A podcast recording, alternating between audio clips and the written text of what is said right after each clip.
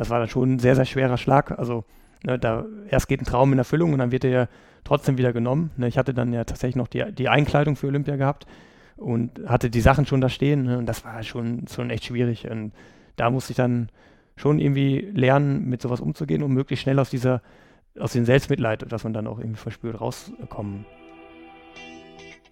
Herzlich willkommen zur zweiten Staffel von Lehrjahre, dem ehrlichen Karriere-Podcast.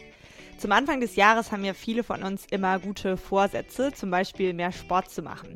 Und ich habe mir in dieser ersten Folge in 2020 einen Gast eingeladen, der der absolute Experte für Disziplin und Durchhaltevermögen im Sport sein muss, nämlich Henrik Pfeiffer. Henrik ist 26 und er ist Profi-Marathonläufer. Er ist in der Nationalmannschaft und rennt die 42 Kilometer in 2 Stunden und 13 Minuten.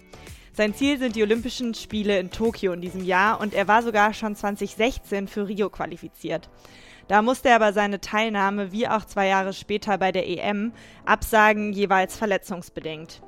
Gerade ist er im Trainingslager in Kenia mit vollem Fokus auf die Olympia-Quali, aber normalerweise macht er im Alltag auch noch andere Sachen als seine 14 Trainingseinheiten pro Woche. Er studiert und hat noch einen Job als Werkstudent. Henrik erzählt in dieser Folge, wie er dieses durchgetaktete Leben organisiert und auch, ob er sauer ist auf Profi-Fußballer, die das vielleicht nicht alles nebenher machen müssen und ein Vielfaches von seinem Geld verdienen. Und er redet auch über die mentale Stärke, die es braucht als Marathonläufer, wo es einfach nur zwei bis drei Rennen im Jahr gibt, wo alles stimmen muss. Von Henrik wollte ich wissen, Henrik, woher hast du die Disziplin? Auf das euch diese Folge auch ein bisschen motiviert, eure Vorsätze durchzuhalten. Es muss ja nicht bei jedem gleichen Marathon sein. Viel Spaß mit dieser Folge und wie immer, wenn euch der Podcast gefällt, dann abonniert ihn sehr gerne oder bewertet den Podcast. Das würde mich sehr freuen. Jetzt aber erstmal viel Spaß mit Hendrik. Musik beim Laufen an oder aus? An. 21 oder 42? 42. Bei Entscheidungen eher Kopf oder Bauch? Kopf. Einzelkämpfer oder Teamsport? Teamsport. Was ist schlimmer, keine Pacemaker zu haben oder schlecht sitzende Schuhe? Schlecht sitzende Schuhe. Lieber Millionär oder Olympiasieger? Olympiasieger. Rio oder Tokio? Tokio. Hallo Hendrik, willkommen im Podcast. Hallo. Du hast ja bei deinem allerersten Marathon, den du jemals gelaufen bist, dich direkt für Olympia qualifiziert. Wie schnell kann so ein Erfolg eigentlich einen auch verwöhnen? In dem Fall nicht, ähm, weil ich ja dann relativ schnell wieder auf den Boden der Tatsachen zurückgeholt wurde, indem ich mich dann verletzt habe und dann doch nicht hinfahren konnte. Ähm, nee, das nicht. Ähm, abheben, das droht bei mir eigentlich gar nicht, egal wie groß die Erfolge werden. Ähm, da bin ich jetzt auch einfach geprägt durch diese Verletzungshistorie. Da weiß ich dann eben auch die kleinen Dinge zu schätzen und habe mich damals einfach riesig darüber gefreut.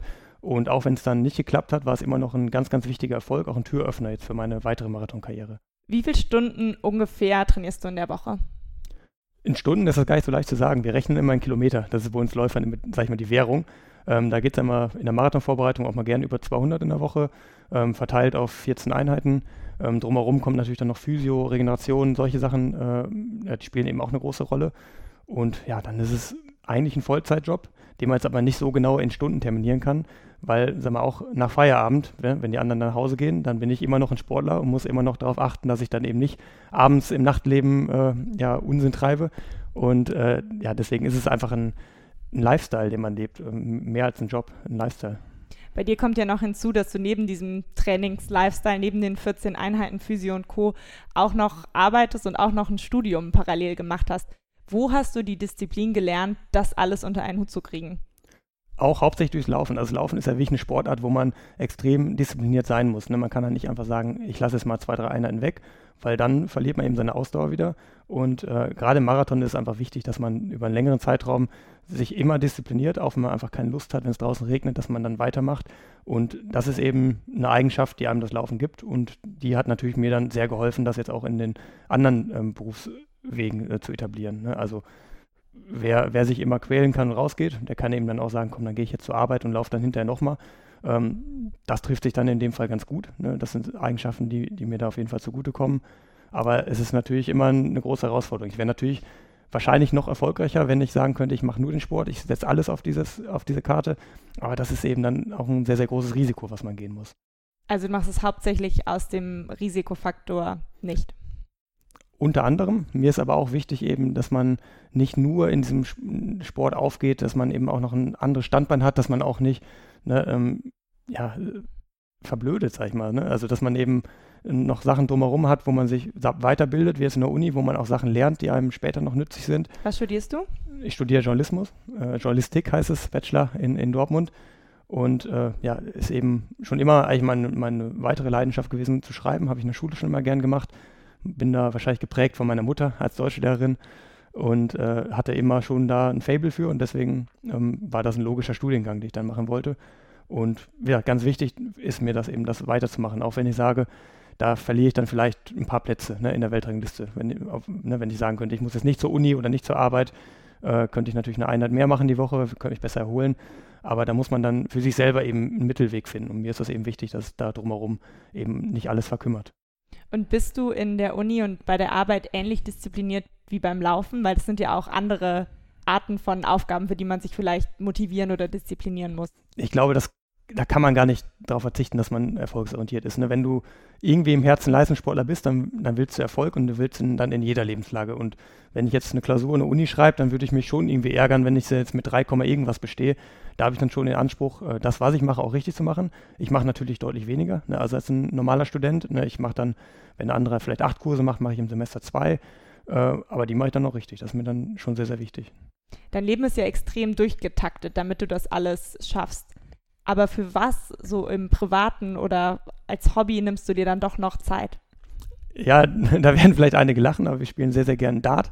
Mhm. Ich habe hier jetzt auch meine neuen Wohnung wieder. Eine der ersten Sachen, die ich aufgehängt habe, äh, war die Scheibe. Und da habe ich zwei, drei ganz gute Freunde, die auch ähnlich begeistert davon sind. Und das macht echt Spaß, wenn man so ein gewisses Niveau hat. Am Anfang ist es wie in jeder Sportart schwierig, aber äh, wenn man dann mal ein paar Mal die Felder trifft, dann macht es echt Spaß. Und wenn man da auf Augenhöhe spielt, äh, ja, ist das ein cooler Ausgleich, macht mir, macht, gibt mir echt viel. Also spielen wir wirklich gerne. Und nimmst du das als Sportart auch ernst? Also, weil ich meine, es gibt es ja auch auf Leistungssportniveau, äh, gucken ja immer tausende Millionen Leute im, äh, im Fernsehen. Ich frage mich immer, was daran genau die Sportart ist. Aber wie, wie siehst du das als Sportler? Ja, doch. Also man darf das auf keinen Fall unterschätzen. Das ist doch anstrengender, als man denkt, wenn man da steht und wirklich über eine längere Zeitraum konzentriert bleiben muss. Aber es ist für mich immer ganz dankbar, weil sag mal, ein Läufer ist wahrscheinlich das faulste Lebewesen außerhalb des Laufens. Ne? Also ich, ich spare mir dann jeden Weg, den ich äh, irgendwie machen kann nach dem Training. Da fahre ich dann lieber doch ein Stückchen mit dem Fahrrad oder auch mit dem Auto. Und äh, beim Data steht man natürlich viel. Äh, klar, man steht, das ist äh, über längere Zeit auch anstrengend, aber ich könnte mir jetzt kein Hobby noch erlauben, wo ich dann jetzt wirklich noch ganz viel rumrennen und laufen muss.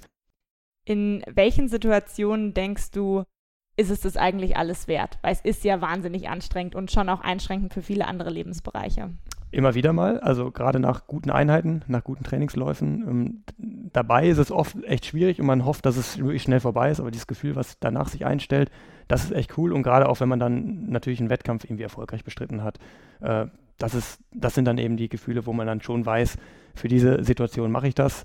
Äh, wie jetzt zum Beispiel da dieses Marathon-Debüt, was, was du eben schon angesprochen hast. In welchem war, Jahr war das? 2016 war das. Ähm, und da zehrt man dann auch einige Monate länger von. Ne? Gerade jetzt im Winter ist es immer wichtig, dass man sich motivieren kann. Ähm, auch ich habe da manchmal natürlich meine Probleme. Ne? Auch heute Morgen hatte ich jetzt auch nicht Bock, da bei dem Regen und 10 Grad da durch den Matsch zu rennen. Aber wenn man dann erstmal unterwegs ist und wenn man dann auch fertig ist hinter dieses Gefühl, das ist eben so toll. Und da muss man dann auch eben beim Laufen dran denken. Und es ist irgendwie was Besonderes, ne? wenn man so einen Marathon ähm, vorbereitet, dann hat man echt ein ganz klares Ziel, was, was einem dann auch im Alltag eben sehr, sehr viel gibt, wenn man weiß, ähm, alles, was ich jetzt hier mache, das, das hat einen Sinn und dafür, dafür lebe ich halt gerade. Und da habe ich mit dem Laufen echt die Sportart gefunden, die das für mich am besten erfüllt. Bei dem Podcast soll es auch so ein bisschen um den Plan B gehen, wann man manchmal was gemacht hat, was nicht die allererste Wahl war. Marathonlaufen ist bei dir eigentlich auch so eine Art Plan B-Geschichte gewesen am Anfang. Kannst du das mal erzählen? Ja, klar, ich war früher Fußballer, ähm, auch mit, mit Leib und Seele dabei, hat mir echt auch riesen Spaß gemacht, ähm, bis ich dann irgendwann äh, mich noch weiter im Fußball verbessern wollte. Da hatte ich eben auch schon einen großen Ehrgeiz. Da hatten wir auch ein, eine sehr, sehr gute Mannschaft bei uns im Dorfverein, die, die ein krasser Jahrgang war. Wir haben damals gegen MSV Duisburg, damals Bundesligist, unentschieden gespielt und so. Und ich glaube, da kam unser Coach damals in Kontakt. Wie hieß euer Dorfverein? Hoxfeld. äh, kam damals in Kontakt ich, mit Schalk und dann gab es irgendwie die Möglichkeit, dass am Ende so ein paar Spieler von uns äh, da zum Probetraining mal hin können. Und da wollte natürlich dann zugehören und war damals dann tatsächlich beim Laufen ähm, eher schwächer aufgestellt, war technisch ganz gut und wollte mich dann eben drumherum noch verbessern und habe mich dann so noch dem lokalen Leichtathletikverein angeschlossen, um dann eben dieses Defizit, was ich damals noch hatte, ähm, auszugleichen. Da war ich noch ein bisschen rundlicher auch zu der Zeit. Wie alt warst du da? 14, 13, 14. Also Fußball habe ich auch acht Jahre lang gespielt, also schon als Bambini da angefangen. Aber dann, als ich bei, erstmal da beim Lauftraining war, klar war es am Anfang auch schwierig, da bin ich hinter den Mädels noch gewesen und bis man sich danach Stück für Stück vorgearbeitet hat. Und da war eigentlich mein, meine Leidenschaft so langsam geweckt. Da hatte ich echt noch mehr Spaß dran als am Fußball. Auch die Leute ähm, haben irgendwie besser zu mir gepasst. Das war, war damals mein Eindruck. Und dann fiel Was mir das. ist an den Leuten anders im Laufsport als beim Fußball? Na, das war klar, da war der Pubertät damals. Ne? Und dann gab es das auch schon mal das Bier in der Kabine und so. Und äh, das war dann nicht mehr irgendwie so richtig meine Welt. Und nicht beim, beim Laufen, da waren die Leute dementsprechend irgendwie ein bisschen aufgeschlossener, kam ich einfach besser klar und ja, mochte es einfach dann mehr. Und äh, für mich war dieses Laufen auch irgendwie die ehrlichste Sportart, die man so wählen kann, weil wenn ich jetzt äh, in, im Training investiere, ähm, da Gas gebe, dann schlägt sich das eben in einer messbaren Zeit nieder. Beim Fußball, klar, da schießt man dann ein paar Tore vielleicht mehr, aber beim Laufen, da weiß man direkt, das, was ich jetzt investiere, das zahlt sich dann in einer bestimmten Endzeit aus, das ist irgendwie vergleichbar und das hat mich damals irgendwie schon fasziniert und ja, deswegen fiel mir das dann nicht schwer, ähm, ich glaube mit 15 dann zum, zum Leichtathletik zu wechseln. Und dann hast du Fußball auch ganz aufgehört und hast gemerkt, hier ist meine wahre Bestimmung und mein wahres Potenzial. Ja, dann, dann kamen die ersten Erfolge und ne, dann ist man Kreismeister geworden, dann bei Nordrhein-Meisterschaften zumindest mal mitgerannt.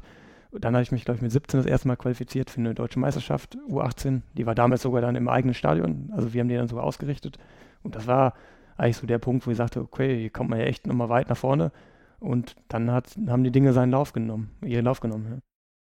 Worüber denkst du gerade bei so sehr langen Trainingseinheiten nach? Also wenn man, weiß ich nicht, 30 Kilometer vor sich hinläuft, was sind da für Gedanken in deinem Kopf? Also einen guten, guten Longrun erkenne ich daran, dass ich mich hinterher nicht mehr daran erinnern kann. Also man, wenn man abschalten kann komplett und nichts denkt, dann ist es eigentlich, das ist dieser Flow, von dem viele auch immer sprechen, den gibt es halt tatsächlich.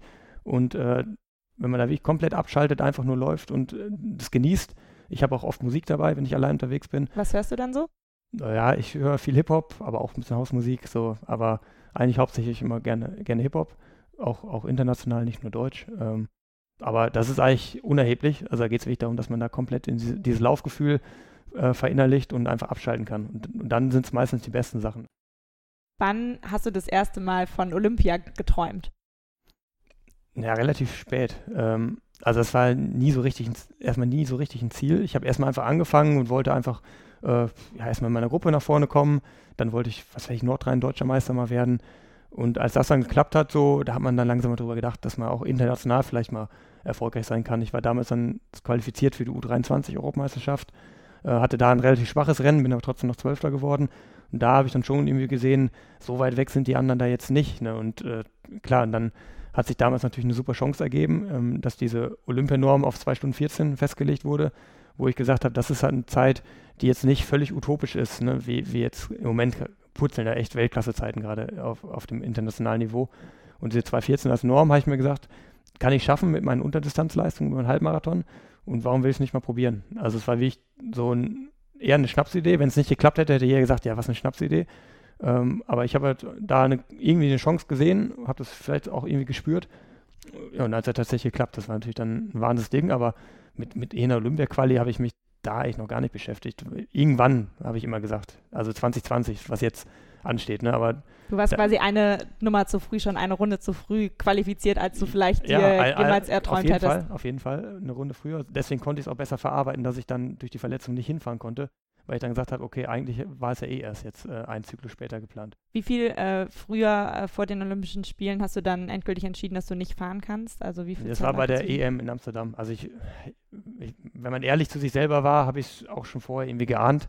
Aber ich habe dann gesagt, okay, äh, Ende Juli war das, äh, Amsterdam Halbmarathon, da war ich auch qualifiziert. Das war damals mein erster Start für die Erwachsenen-Nationalmannschaft und habe gesagt, wenn ich hier jetzt aussteigen muss wegen der Ferse, dann sage ich halt ab, weil es noch rechtzeitig war in der Frist. Ne? Wir hatten ja noch einen vierten Normerfüller und da gesagt, da, da, kann ich nicht guten Gewissens dann hinfahren und mit dem Wissen, dass ich da nicht ankommen werde. Und dann habe ich gesagt, okay, Amsterdam ist für mich dann ähm, das Ding, wo, woran ich das jetzt festmache. Und dann war ich halt bei 10 raus, es ging einfach nicht mehr, es tat so weh. Und dann habe ich da auch schon direkt gesagt, äh, dass ich da raus, rausgehe. Wie schwer war das dann, das auszusprechen? Wen muss man da irgendwie anrufen oder wie kommuniziert man das, dass man sagt, ah, übrigens, ich kann doch nicht mitkommen zu Ja, da waren die Bundestrainer ja vor Ort, ne, war eine Europameisterschaft, da waren die alle da. Da war auch gleichzeitig er dann da, ähm, der dann für mich den Platz bekommen hat. Und da habe ich das direkt vor Ort festgemacht und bin dann aber am selben Abend auch nach Hause gefahren. Also war da, hatte jetzt auch keine Lust mehr dann auf die Abschlussfeier. Das war dann schon ein sehr, sehr schwerer Schlag. Also ne, da erst geht ein Traum in Erfüllung und dann wird er ja trotzdem wieder genommen. Ne, ich hatte dann ja tatsächlich noch die, die Einkleidung für Olympia gehabt und hatte die Sachen schon da stehen. Ne, und das war schon, schon echt schwierig. Und da musste ich dann schon irgendwie lernen, mit sowas umzugehen, um möglichst schnell aus dieser aus dem Selbstmitleid, das man dann auch irgendwie verspürt, rauskommen. Was hast du dann gemacht? Also was ist deine Strategie, um mit solchen äh, Rückschlägen umzugehen? Produktiv sein, ähm, ganz klar. Also das ist das Gefährlichste, was man machen kann, dass man sich dann nur auf die Couch legt, weil ich hatte ja natürlich dann auch super viel Zeit. Aber du warst ja verletzt, oder? Also wie viel konntest du dann überhaupt noch irgendwie produktiv sein? Ja, komme ich, komm ich, komm ich gleich zu. Also die Gefahr ist ja wirklich, dass man dann nur zu Hause sitzt und vor sich hin trauert und dann wird es echt gefährlich so. Und äh, ich habe dann, bin dann mit der Familie direkt äh, nach Frankreich gefahren, weil die hatten das eh vor und dann habe ich mich da angeschlossen, mein Bruder auch, ähm, sodass ich erstmal rauskam. Und dann habe ich direkt gesucht äh, nach möglichst sinnvollen Optionen. Also ich habe erstmal viel Zeit damit äh, verbracht, einen Arzt zu suchen, der mich operieren kann, weil das war damals auch schwierig, jemanden zu finden, weil die äh, hätte natürlich von der Krankenkasse jemand gemacht, aber das wäre dann irgendjemand gewesen, den ich mir nicht aussuchen konnte. Und da hängt an so einer OP hängt ja die komplette Sportkarriere dran. Und da habe ich dann viel Zeit verbracht, jemanden zu finden. Und Was dann, wurde da operiert bei dir am Ende? Man muss sich ja vorstellen, wie Knochen, der ein bisschen zu viel gewuchert ist, der dann auf die Achillessehne gedrückt hat und auf Dauer sie halt zerrieben hätte. Ne? Dann wäre die weg gewesen. Das geht nicht, der muss dann abgeschliffen werden sozusagen. Und das ist aber nicht so einfach. Ne? Wenn der Arzt zu viel wegnimmt, dann ist vorbei, dann geht gar nichts mehr. Wenn er zu wenig wegnimmt, dann kommt es eben. Gebracht. Da hat es nichts gebracht. Und da, deswegen habe ich da schon sehr intensiv gesucht, äh, bis ich dann tatsächlich jemanden gefunden habe, der mir da wahnsinnig geholfen hat in Heidelberg, ein Arzt. Und äh, gleichzeitig hatte ich dann die Gelegenheit, den Job als Werkstudent anzutreten, den ich jetzt bis heute noch habe. Also das war die Lektion, die ich da gelernt habe, auf jeden Fall möglichst schnell sich was suchen, was irgendwie einem wieder Sinn im Leben gibt. Weil ich hatte natürlich alles, alle Zeit der Welt. Ich hatte ja alles mir freigeschaufelt fürs Training, hatte keine Uni und da kann man dann echt depressiv werden, richtig. Ne? Das ist echt gefährlich und äh, da bin ich eigentlich ganz gut rausgekommen mit dem Job dann bei Klöckner, den ich jetzt immer noch habe. Und also ich hatte die gleiche Situation da eben ja nochmal, ne? zwei Jahre später, gleiche Situation, qualifiziert für die Europameisterschaft im eigenen Land, dann wieder raus wegen der Sache und da habe ich mir dann. Warst du dann besser oder schlechter da drin, als das zweite Mal so ein Rückschlag kam? Der war noch schwerer zu verarbeiten, weil es eben nochmal passiert ist. Da hadert man irgendwie schon mit dem Schicksal und das war echt so bitter, weil ich habe mich damals aufgebaut damit, dass ich gesagt habe, okay, es gibt in zwei Jahren die Europameisterschaft im eigenen Land, die hat für mich einen gleichen Stellenwert wie Olympia, da kann man echt was holen und dann passiert halt das gleich normal. Das war halt schon irgendwie schwer zu verarbeiten aber ich habe dann eben von den Erfahrungen gezehrt, die ich dann beim ersten Mal hatte, habe mir direkt was Produktives gesucht, bin wie ein Verrückter in die Uni gerannt und habe eigentlich vom Pensum her zwei Semester in einem durchgeballert und habe auch alles bestanden gut. Und das hat mir da eben dann irgendwie auch einen Sinn gegeben. Und kannst du diese Erfolgserlebnisse, die ja dann in einer anderen Disziplin sind, aber kannst du die trotzdem dann feiern und anerkennen? Ja, freue ich mich und gibt mir jetzt natürlich auch wieder einen Bonus, weil ich jetzt natürlich fast alles fertig habe im Studium und jetzt wieder Richtung Tokio natürlich dann dementsprechend fürs Training den Rücken frei habe.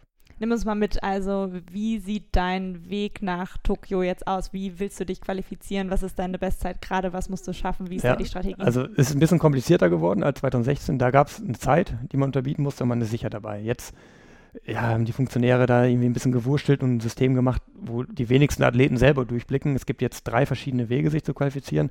Einmal über die A-Norm, also die, wie damals eine klassische Norm, die aber ungleich schärfer ist. Ne? Ist jetzt 2 Stunden 11,30 und nicht mehr 2,14. Und das schaffen dann die wenigsten noch. Also da muss ich echt einen riesigen Sahnetag erwischen, um das zu schaffen. Deine ist Bestzeit ist? 2.13, also 2.13.09.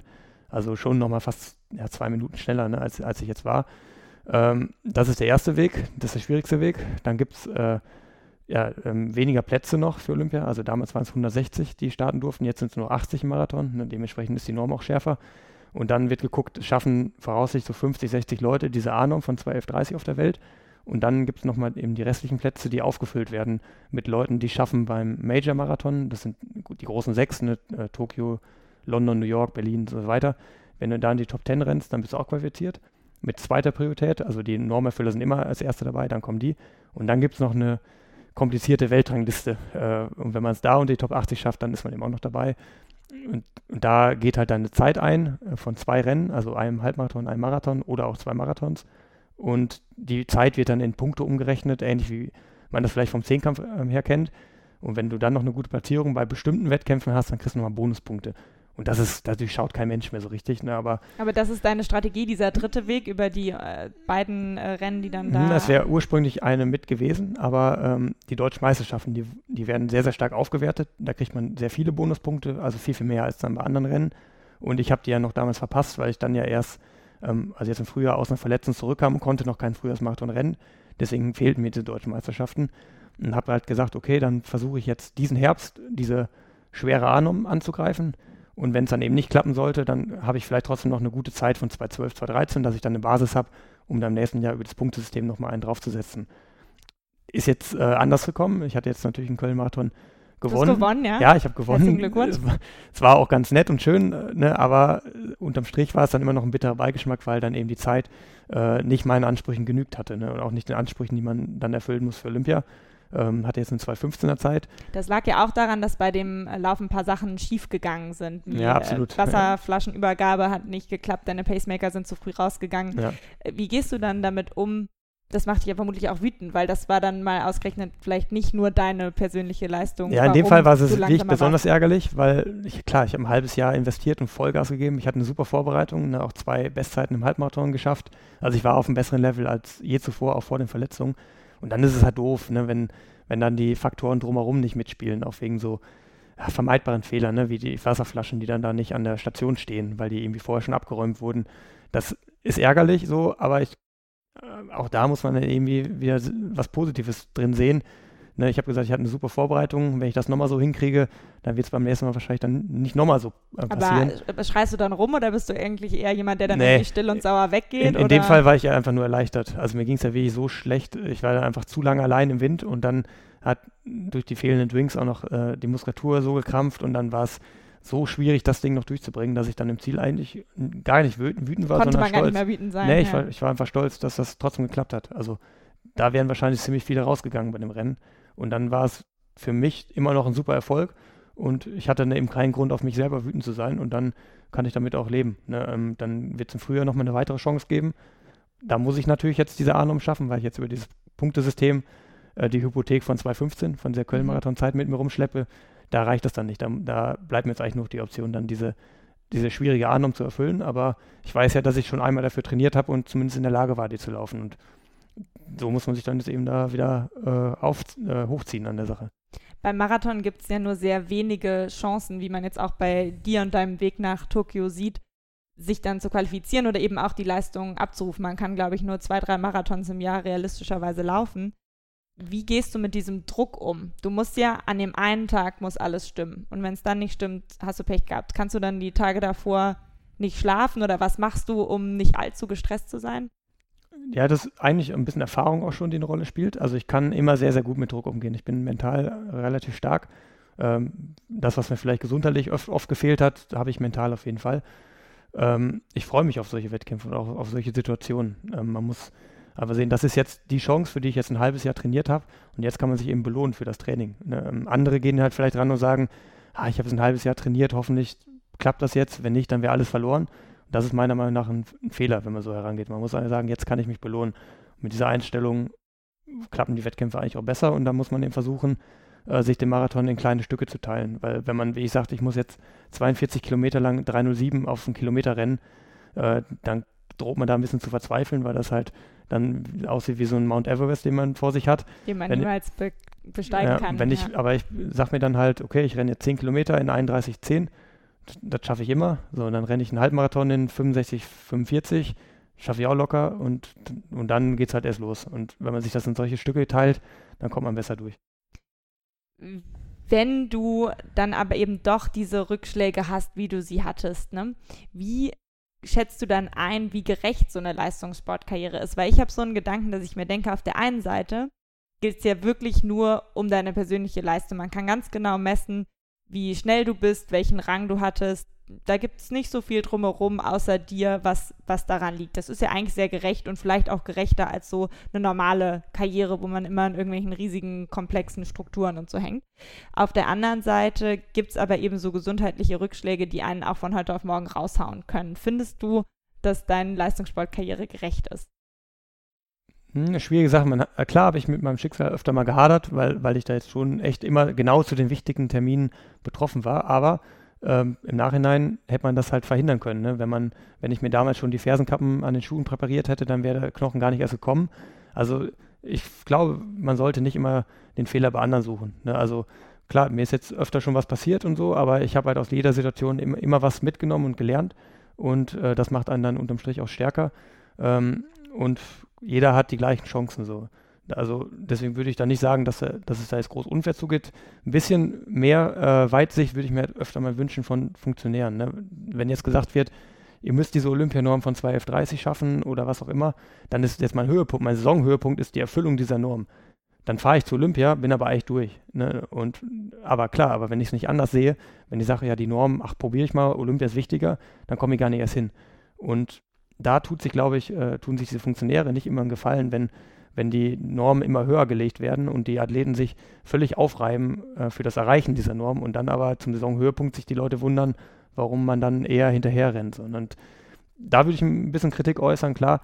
Und ansonsten ist dieses Kadersystem natürlich auch knallhart. Ne? Wenn man damals, so wie ich jetzt, eigentlich eine gute Saison hatte, ich habe Halbmarathon besser mitgenommen, aber dann halt an diesem einen Tag ein paar Faktoren eben nicht mitgespielt haben, ich aber eigentlich mit 215 jetzt kein schlechtes Rennen gemacht habe, aber ich muss jetzt trotzdem bangen darum, in den Kader zu kommen. Was hängt alles davon ab, im Kader zu sein? Da hängt die Sporthilfe von ab, also finanziell, und da hängt Kader von ab, äh, also Kader, äh, Physio ne, äh, hängt vom Kader ab, dass man da Massagen kriegt, was eben essentiell ist ne, für, für, äh, für, für Leistungssportler und verschiedene Sachen einfach so. Mein Osteopath ist an Kader gebunden, äh, also viel von der Betreuung einfach drumherum, ja, die auch Also der Kader öffnet einem immer viele Türen, auch so Deutschlandstipendium kannst dich nur bewerben, wenn du im Kader bist mhm. und äh, ja, also es wird eigentlich immer gefragt, bist du Kader, dann kannst du das machen, bist du kein Kader, dann darfst du es nicht machen. Und da hoffe ich natürlich jetzt, ist jetzt noch nicht nominiert worden, aber das wäre, das finde ich immer ein bisschen blöde, dass eben da nicht gesagt, ein bisschen mit mehr Weitsicht geguckt wird, äh, dass man dann die Leute lieber rausschmeißt, als sie drin zu behalten, ähm, um vielleicht ein paar Euros zu sparen, aber dafür dann eben das Talent vielleicht auf Dauer verloren geht, was, was man dann aus dem Kader schmeißt. Ne, also ich, in, ich kann mich da jetzt nicht beschweren, ich bin immer noch bis jetzt drin und wurde auch letztes Jahr noch ähm, drin gelassen im Kader, obwohl ich da dieses Verletzungsjahr hatte. Aber eben viele andere sind dann eben auch geflogen, wo man gesagt hat, die haben halt schon Perspektive ne, und hätten noch was holen können. Und da, da kann ich manchmal sagen, da geht es nicht das immer gerecht nicht immer zu. Gerecht. Aber ansonsten für die Leistung bin ich verantwortlich, niemand anders. Wir haben gerade schon kurz über Geld äh, gesprochen, du hast die Sporthilfe angesprochen. Jetzt gehört man ja als Marathonläufer nicht gerade zur Geldelite unter den äh, Leistungssportlern. Wie wichtig ist das Geld auch als finanzielle Anerkennung für das, was du leistest? Mir ist das Geld ist für mich eigentlich Mittel zum Zweck. Also ich möchte, ich mache das jetzt nicht, um reich zu werden, sondern ich mache das, weil, weil, ich, weil mir der Sport am Herzen liegt und ich halt mich da selber verwirklichen will in gewisser Weise. Ähm, aber allerdings kann man das eben nur, indem man auch ein finanzielles Polster hat. Ne? Ich verzichte ja auf super viel. Ich habe mein Studium jetzt auf ewig lange Zeit gestreckt, starte halt viel später ins Berufsleben, verzichte wahrscheinlich auf eine Rente, ne, auf eine vernünftige. Und äh, das sollte zumindest dann irgendwie sich wieder ausgleichen, dass, dass man das durch den Sport reinholen kann. Das wie ist, ist das bei dir? Wie finanzierst du das gerade, deinen Lebensunterhalt? Das ist ein bisschen wie so ein äh, Puzzlespiel, ne? wie so ein, so ein Eichhörnchen, was, was sich verschiedene Sachen zusammensucht. Ähm, klar, ich habe einen Vertrag mit meinem Verein, wie ein normaler Fußballer auch. Fließen halt natürlich andere Summen, aber das ist für mich das Wichtigste. Ne? Das, kannst das du da mal so eine, eine, Größenordnung, kannst du davon deine Wohnung bezahlen oder dein ja. Essen oder wie? Also ich, ich im Moment kann jetzt meine Wohnung bezahlen, mein Auto und Großteil meines Essens so davon, äh, kann aber jedes Jahr wieder äh, schwanken, ne? je nachdem. Wenn dann die Leistung nicht stimmt, dann kann auch mal 80 Prozent des Einkommens, was sportbezogen ist, weg sein. Ne? Dann ist für mich eben wichtig jetzt der Job als Werkstudent bei Klöckner. Das ist das Einzige, was ich habe, was wirklich sicher ist, unabhängig von irgendwelchen sportlichen Leistungen. Ne? Deswegen, was machst du da genau? Was, was äh, ist Klöckner für ein Unternehmen und was ist deine Aufgabe da? Der Klöckner ist ein Estax-Konzern im, im Stahlhandel. Also wir produzieren nicht, wir handeln halt damit.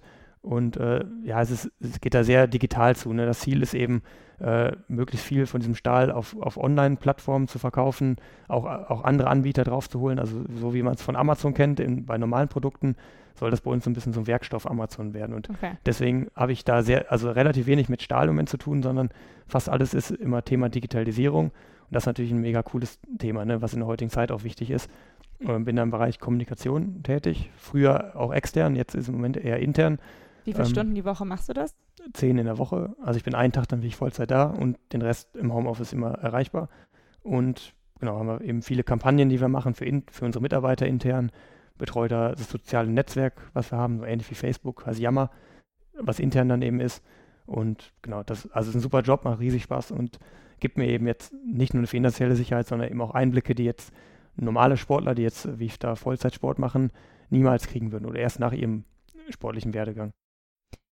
Du kannst damit nicht reich werden, das hast du selber schon gesagt, aber wie fühlt es sich an, wenn du denkst, okay, ich habe auch wahnsinnig äh, hart trainiert und ähm, ne, mein, meine finanzielle Ausstattung sieht eben so aus. Ich weiß aber gleichzeitig ein Profifußballer zum Beispiel, der jetzt auch nicht viel mehr trainiert, äh, verdient halt, keine Ahnung, das 20 äh, bis 100-fache oder so von dir. Wirst du dann nicht manchmal wütend und denkst so, hey, das macht einfach keinen Sinn? Na gut, das ist halt ein freier Markt. Ne? Die Leute interessieren sich halt für den Fußball mehr und deswegen fließt auch mehr Geld rein. So, und dann muss man, ist halt eigentlich die Leichtathletik da in der Verantwortung, attraktiver zu werden, was ja auch im Moment jetzt schon gemacht wird. Ne? Bei vielen Meetings ähm, verändert sich ja so ein bisschen auch die Aufmachung. Jetzt bei der Weltmeisterschaft haben wir es ja gesehen, mit den Lichtshows und all dies drum und dran, haben die Leute, glaube ich, erkannt. Deswegen sehe ich da eigentlich keinen Grund, jetzt äh, groß irgendeine Neiddiskussion anzufachen. Klar sind die Summen, die da fließen, ethisch halt schon irgendwie ein bisschen fragwürdig, ne? Und wenn man da ein bisschen mehr ausgleichen würde, wäre es mit Sicherheit für den deutschen Sport gesamt eine gute Sache, aber im Grunde ist halt jeder immer noch seines Glückes Schmied. Also das ist halt das, was ich ja auch im Laufsport gelernt habe. Man ist halt für seine eigene Leistung verantwortlich und so ist der Sport halt dafür verantwortlich, dass er im Fernsehen präsent ist und, und cool und schick ist. Ne? Du bist ja auch Guinness-Weltrekordhalter.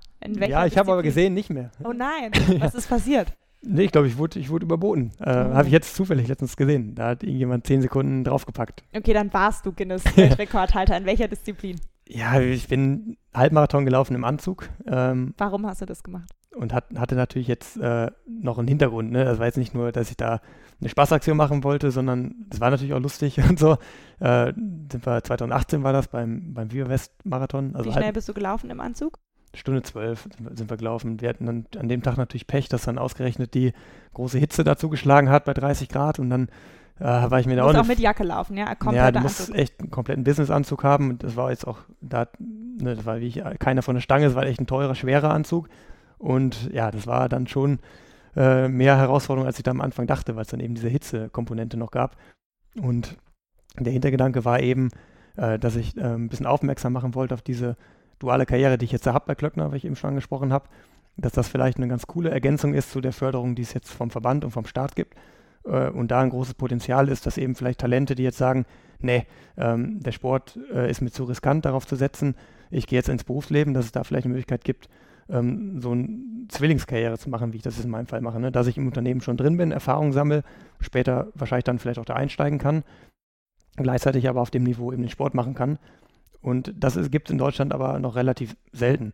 Ne? Da gibt es die Möglichkeit Bundespolizei, Bundeswehr oder Landespolizei und dann war es das auch schon. Das ist dann auch eher, wo der Job Mittel zum Zweck ist, um den Sport zu finanzieren. Wohingegen bei dir, du dir auch vorstellen könntest, vielleicht danach wirklich genau. auch inhaltlich da ja. zu arbeiten. Ne? Genau, das ist halt, man, viele gehen zur Bundeswehr, geben vielleicht nicht alle zu, aber viele gehen dann wirklich dahin, weil sie sagen, okay, hier kann ich den Profisport machen, ähm, aber ich habe jetzt eigentlich mit dem Soldatsein nicht viel am Hut. Ne? Und äh, das wäre, in meinen Augen, ist das eine coole Ergänzung dazu, zu diesem System. Und wir haben ja in Deutschland eine super starke Wirtschaft. Wir haben auch viele Unternehmen, ne, die, glaube ich, dem aufgeschlossen gegenüberstehen würden. Aber es ist halt noch nicht so bekannt. Und da war eben der Gedanke, okay, ich habe im Büro meinen Anzug an, ich habe beim Laufen die Laufschuhe an, dass ich das dann halt irgendwie mal bildlich rüberbringe, ein bisschen natürlich auch für Medienaufmerksamkeit sorge und dann äh, war das eine coole Gelegenheit, da eben diesen Weltrekord aufzustellen. Hat natürlich dann auch geklappt, das war cool. Ähm, dann haben wir das ganze. Immerhin ja, hast du ihn verteidigt oder so. Das ganze Rennen haben wir auch gewonnen ne? und äh, das war auch ein schönes Bild ne? mit dem Anzug, dann dieses Zielfoto. Und äh, das hat dann natürlich auch für eine gewisse Aufmerksamkeit jetzt in den Medien gesorgt. Da kamen ja echt alle Bildzeitungen, ne, jede Überregionalzeitung hat darüber berichtet. Und das war dann natürlich für mich ganz cool, dass ich dann eben für diese Zwillingskarriere, wie ich sie nenne, eben werben könnte, konnte. Jetzt bist du Mitte 20 und hast sogar eben schon zwei Karrieren, hast eine Zwillingskarriere. Was wolltest du denn eigentlich als Kind werden? Ganz schwierige Frage, weiß ich eigentlich so richtig nicht mehr. Eigentlich schon relativ früh, dass ich irgendwas mit Schreiben machen wollte. Ähm, das hat sich damals schon abgezeichnet. Ich habe auch als Kind schon immer Geschichten geschrieben für meine Mutter. Die hat den immer gelesen. Die hat halt immer gesagt, toll, toll, aber auch wenn jetzt vielleicht ein bisschen viel Unsinn dabei war, aber so diese Schreiben hatte ich schon immer Lust drauf. Ähm, hätte man mich damals gefragt, hätte ich vielleicht gesagt, irgendwie Autor oder so. Da bin ich jetzt so weit weg gar nicht von. Du hast gerade schon deine Mutter erwähnt. Äh, gibt es äh, in deinem Umfeld vielleicht deine Eltern, vielleicht aber auch andere Menschen, jemanden, der das sehr kritisch sieht, dass du so einen Fokus auf den Leistungssport setzt? Du machst ja natürlich noch was nebenher und äh, bist da eigentlich sehr gut aufgestellt, aber trotzdem ist deine Hauptkonzentration ja gerade schon eher der Sport. Gibt es jemanden, der sagt, das ist doch irgendwie verrückt? Nee, also meine Eltern haben mich extrem darin immer unterstützt. Also auch früher hätten mich nicht zu jedem Wettkampf immer hingefahren, wäre ich wahrscheinlich gar nicht so weit gekommen. Ähm, meine Mutter hatte so ein bisschen schlucken müssen, als ich dann, wie ich jetzt gesagt habe, ich werde jetzt Profi oder komme dem Profi-Dasein möglichst nah. W wann hast du das gesagt? Also als ich in der Wattenscheid gewechselt bin, ähm, also mit 18 nach dem Abi. Da habe ich gesagt, ich will schon mal ein bisschen auf die Karte setzen. Ähm, da war so eine Phase, wo die so ein bisschen kritisch war. Was war Ihr Hauptkritikpunkt? Was glaubst du, worum hat die sich Sorgen gemacht? Ja, dass ich den beruflichen Anschluss verliere später. Da, also da habe ich ja gesagt, oh, ähm, Studium mache ich mal ein bisschen easy und so, also gibt da jetzt nicht so Gas, um einfach den Rücken frei zu haben für Sport. Und bis sie dann, bis ich dann wirklich erfolgreich wurde. Ne? Weil damals hat sich jetzt noch nicht ganz so abgezeichnet, war ich bei deutschen Meisterschaften mal dabei, aber jetzt nicht vorne. Und ich glaube, das hat so ein Jahr gedauert, aber dann hat sie auch gesagt, okay, das, das ist cool. Und dann kam das Ding bei Klöckner noch dazu. Und dann war sie, seitdem steht die auch voll dahinter. Also die stand immer schon auch hinter dem Sport. Aber ähm, ich habe von meinen Eltern auf jeden Fall mitbekommen, dass man immer ähm, alles im Blick haben muss und nicht nur auf eine Karte blind setzen und dann alles riskieren. Wenn du vielleicht später selber mal Kinder hast, würdest du denen das auch raten, so zu machen, wenn die mal vor einer ähnlichen Entscheidung stünden? Ja, also man sollte immer auf das hören, worauf man Lust hat und worauf, was das Herz halt sagt. Mir hat mein Herz gesagt, ich will, soll den Sport machen und äh, das ist das Wichtigste. Und so habe ich es ja auch gemacht. Es ist jetzt im Moment auch das Wichtigste für mich. Aber ich habe gleichzeitig immer noch die zweite Leidenschaft verfolgt mit dem Schreiben. Ähm, bin ja auch jetzt drumherum noch freier Mitarbeiter für ein Laufmagazin und mache einen Pressesprecher von meinem Verein. Also mache journalistisch halt auch noch relativ viel. Und äh, sag mal, ich war jetzt nicht der Typ, der gesagt hat, ich mache jetzt nur, ähm, nur den Sport und wandere nach Kenia aus, wie, wie einige andere das auch gemacht haben. Warst du manchmal neidisch auf die oder dachtest so, wenn du gegen die angetreten bist, dass du sagtest so, ja, pff, vielleicht hätte ich es auch machen sollen, vielleicht hätte ich auch Ja, habe ich mir schon, wäre gelogen, wenn ich sage, ich habe mir das nicht mal überlegt, ähm, aber ich glaube, ich bin so jetzt auf jeden Fall besser dran. Ich hatte damals ja noch die Überlegung, nach Amerika zu gehen. Ähm, mal, wenn man jetzt in Deutschland so in Top Ten ist, dann wird man da ziemlich stark umworben von den ganzen Universitäten, die einen dann anschreiben mit Sportstipendium. War ich auch kurz davor, habe dann aber doch noch Abstand davon genommen und habe das auch nicht bereut. Also der Weg, den Weg, den ich jetzt beschritten habe hier in Deutschland, der war schon, war schon ziemlich gut und ich bin jetzt auch weit gekommen und habe jetzt halt alles in der Hand, auch selber dann tatsächlich zu Olympia zu kommen. Toi, toi, toi. Ich äh, hoffe sehr und ich wünsche dir sehr, dass das klappt. Was ist, wenn es nicht klappt? Glaubst du, dass du dann irgendwann bereuen würdest, dass du so viel Zeit deines Lebens und so viel Energie da reingesetzt hast? Nö, also gar keinen Fall. Der Sport hat mir jetzt schon so viel gegeben. Ähm, alles andere, was jetzt kommt, ist noch ein Bonus. Klar möchte man irgendwann zu Olympia mal gekommen sein, aber wenn ich, wenn ich guten Gewissen sagen kann, ich habe alles probiert, was, was irgendwie geht und dann nicht schaffe, dann kann ich damit leben. Hast du eine Idee davon, wie dein Leben in zehn Jahren aussieht? Ja, im besten Fall ähm, liegt meine Laufkarriere dann in den letzten Zügen. Wenn ich dann immer noch aktiv bin, ist es halt ein Zeichen, dass ich die letzten Jahre sehr erfolgreich war, wenn ich dann immer noch aktiv bin. Ähm, ich weiß, es gibt ja Olympia-Gedanken 2032 hier im, im Ruhrgebiet. Mhm. Wenn das klappen sollte, hätte ich da auch Bock. Äh, wahrscheinlich bin ich da nicht mehr aktiv, aber irgendwie da mitzuwirken hinter den Kulissen im Orga-Team oder so, kann ich mir gut vorstellen. Äh, aber ansonsten will ich dann möglichst schnell mein Studium natürlich abschließen. Sagen wir, die Brocken, die ich jetzt nicht machen kann mit dem Volontariat, ähm, dann direkt nach der Sportkarriere vollenden und dann, ja, mal gucken, beruflich vielleicht eher in der Unternehmenskommunikation meine Zukunft sehen als im, im reinen Journalismus. Das weiß ich aber noch nicht. Ich, ich schreibe jetzt auch im Journalismus schon, vielleicht auch so ein Mischding. Also, sag mal, im Moment bin ich ja auch selbstständig, deswegen habe ich auch gelernt, so ein bisschen äh, hier was zu machen, da was zu machen und äh, seinen Erfolg sich so ein bisschen mit, in, mit verschiedenen Bausteinen aufzubauen. Was war der beste Rat, den du jemals bekommen hast? Der war sicherlich äh, von meinen Eltern auch, zu sagen, äh, mach das, äh, worauf du Lust hast und hör auf, hör auf dein Herz. Also ich hätte natürlich jetzt auch äh, Lehrer werden können, die Sicherheit äh, nehmen können, obwohl ich jetzt nicht unbedingt vielleicht der Typ bin, Lehrer zu werden. Ähm, und da wurden mir zumindest keine Steine im Weg gelegt und immer gesagt, äh, wir unterstützen dich in dem Weg. Und das war jetzt aus heutiger Sicht genau das Richtige. Dann zu sagen, ich mache jetzt nicht das, was nur ganz sicher ist, sondern ähm, mit dem Sport gehe ich natürlich ein bisschen ins Risiko, mit dem gestreckten Studium gehe ich ins Risiko und das will ich auch nochmal machen. Was war der schlechteste Rat, den du jemals bekommen hast? Ja, da muss ich ganz ehrlich sagen, war ich, gab es eigentlich keinen. Also ich wäge halt immer gut ab. Ich, ich ähm, auch bei großen, wichtigen Entscheidungen, wie zum Beispiel so Olympia-Absage, ähm, berate ich mich auch vorher natürlich mit vielen Leuten, aber am Ende bin ich es der, der die Entscheidung trifft und beziehe dann halt viele verschiedene Argumente mit ein. Und nö, da, da habe ich mich dann öfter vielleicht gegen andere Ratschläge entschieden, aber ich habe da nie einen schlechten Rat bekommen, weil ich finde, jeder Rat, der einem gegeben wird, ist halt nochmal eine Facette, die man vielleicht selber nicht berücksichtigt hätte. Ist eher ein Argument vielleicht, als dass man dann zwingend dem Rat folgen muss ja. und dann. Also ich sag mal, man sollte immer mündig sein, auch als sowohl als Athlet als auch in, im echten Leben. Ähm, und sollte dann in der Lage sein, Ratschläge für sich selber abzuwägen und nicht blind Sachen hinterherzulaufen. Du hast ja natürlich einen Trainer äh, fürs Laufen. Wenn du jetzt dir auch einen Trainer suchen könntest für die anderen Aspekte deines Lebens, einen, einen, beruflichen Trainer oder so, hättest du da eine Idee, wenn du dir irgendjemanden aussuchen könntest, wer das sein sollte? Äh, ich habe im Rahmen des Studiums ähm, Wolfgang Bosbach interviewt, ähm, also ein Politiker, mhm. und äh, war ein sehr interessantes Interview mit ihm und sind dahinter noch ein bisschen ins Plaudern gekommen. Und das ist für mich schon eine beeindruckende Persönlichkeit, ne, der auch schon viel erlebt hat, natürlich in der Politikkarriere, aber auch viel so von der Welt gesehen hat. Ähm, Wäre jemand, dessen Wort ich auf jeden Fall viel Gewicht beimessen würde. Was glaubst du, was, was der dir bringen könnte oder was der dir raten könnte? Warum wäre dir dessen Rat wichtig?